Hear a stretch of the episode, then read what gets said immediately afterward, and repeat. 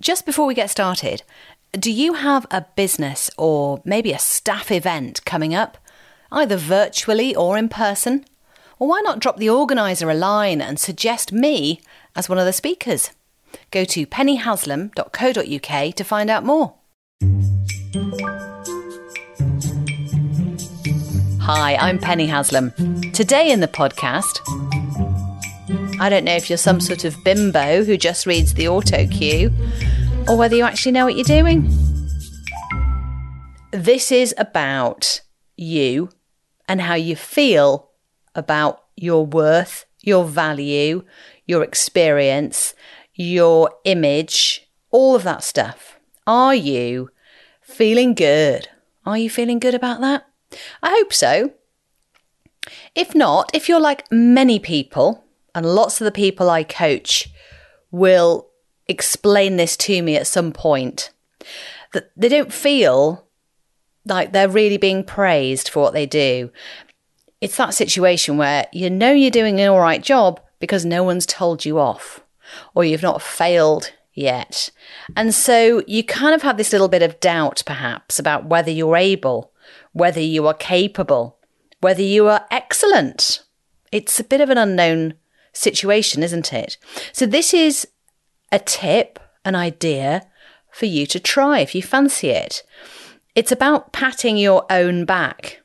We say, pat yourself on the back. Yes, pat yourself on the back. However, that's really momentary, ephemeral, like, oh, yeah, okay, well, I did a good thing this week. It's gone, hasn't it?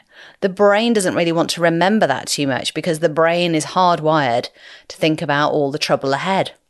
Just how it is. So, this is about self praise and the importance of it, the value of it for you. You might ask for feedback from others. You might get great feedback. It's highly unlikely I got this really fantastic piece of feedback. I say fantastic. when I needed to self praise as opposed to seek reassurance, which is what I was doing really. Had I been a bit more aware, I would have realized that what was that was what was going on. But I approached a line manager at my former employers a long time ago when I was on the TV and I was doing the business news on the rolling news channel. Anyway, I'm in front of the big markets board. I've obviously got loads of um, facts and figures because it's the business news, but you want to pare that down. I was trying to pare that down, make sure it was still still on point, made sense, was engaging, la la la, and I just wanted some feedback slash reassurance slash maybe a bit of praise that I was doing a good job. And if I was doing a good job, how could I make it even better? That's what you seek, isn't it? When you're doing your work, and you've maybe got to a position where you're quite high up or you're perhaps not surrounded by others in the same boat as much as you used to be, you kind of need to gauge how you're doing. Anyway, I approached this line manager and went, Hi, I just want to know um, how it's going, what your impressions are, what I could do to improve. And he looked me up and down and he said, Oh, I don't know. I mean, I don't know if you're some sort of bimbo who just reads the auto cue or whether you actually know what you're doing. And that was it. And so the, the feedback was harsh and difficult and weird. And I just kind of walked away from that with a very, very puzzled feeling about everything, about the world. Anyway, take that as you like.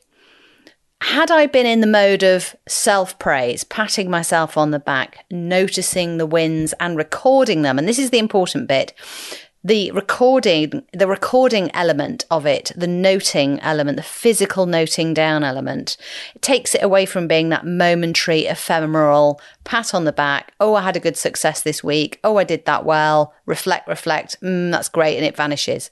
So this is how we go about this. A bit like a comedian or a professional speaker who seeks testimonials See, if you've ever been to a comedy show or been handed a flyer for something like that, you'll notice the testimonials on it, the rave reviews, perhaps. Five stars, the Daily Mail. Um, or in my line of work, when I speak, I seek recommendations from my clients on LinkedIn. I've built up quite a few and they're all really positive, which is lovely. That's how it should be. And I've got those written down to look at in the same way that the comedian or the theatre show has got reviews for it to publish and publicise. We see it and we go, oh, yes, five stars. I am a five star actor. Oh, yes, she did do a very good job, blah, blah, blah. But in most people's experience, that's not something we seek. It's not something we get out and seek out and record. But my advice is that we should. This is the tip. We need something, what I call a wins folder, not wince. That's like different. Wins, as in, hooray, successes. In your email inbox, get yourself a little folder. Call it what you like. Call it a swipe folder, a wins folder, triumphs, or you could call it end of year appraisals, review folder. Because recording all of your successes is a really great idea because it builds a picture every month of all the things that you've done through the year that you can take into your end of year review. Saves that last minute work of going, um, well, I suppose it was all right in March. I can't really remember what I did. Hmm. We'll just say it was all right. No, you've got some really clear, cool evidence to bring to that appraisal. So that's a real bonus benefit from doing this. So you created this email folder and you can begin to swipe into it moments of winning. Okay, so it might be a customer comment that you got back or a client said something good to you. Now, you might want to record that. It might have been a phone conversation. You might just want to send yourself an email note of what they said and the context for it. It might be that somebody you work with has commented on the great project you did or the way that you handled a situation. And yeah, that's great. Record it record it, email yourself, send yourself a note, or get them to record it in an email and send it to you. I really liked what you said to me. It would be really nice for me to be able to capture that towards my end of year review. Would you mind emailing it to me? Or here's what you said. Is that all right if I use that in my end of year review? Whatever it works for you, whatever's going to get you that material. No one is going to tell you when you're in the top leadership positions that you've done a great job, are they? Because that's your job to tell others they've done a great job or they could do it differently or they you like the way they worked. You're not really going to get that much praise. I think that's why people seek out OBEs and MBEs and stuff like that. They want a medal, they want a badge, and everyone loves a certificate, don't they?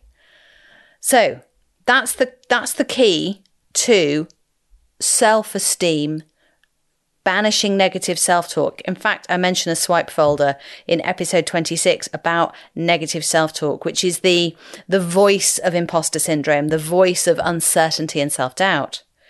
So create the dossier, swipe stuff across into it, and build a picture for all of your five star reviews, the rave reviews. And every now and again, when you're feeling a bit unsure, open up the dossier, have a little look. It's very reassuring. Thanks for listening. My third book is coming out in 2024. It's all about confidence at work and in life.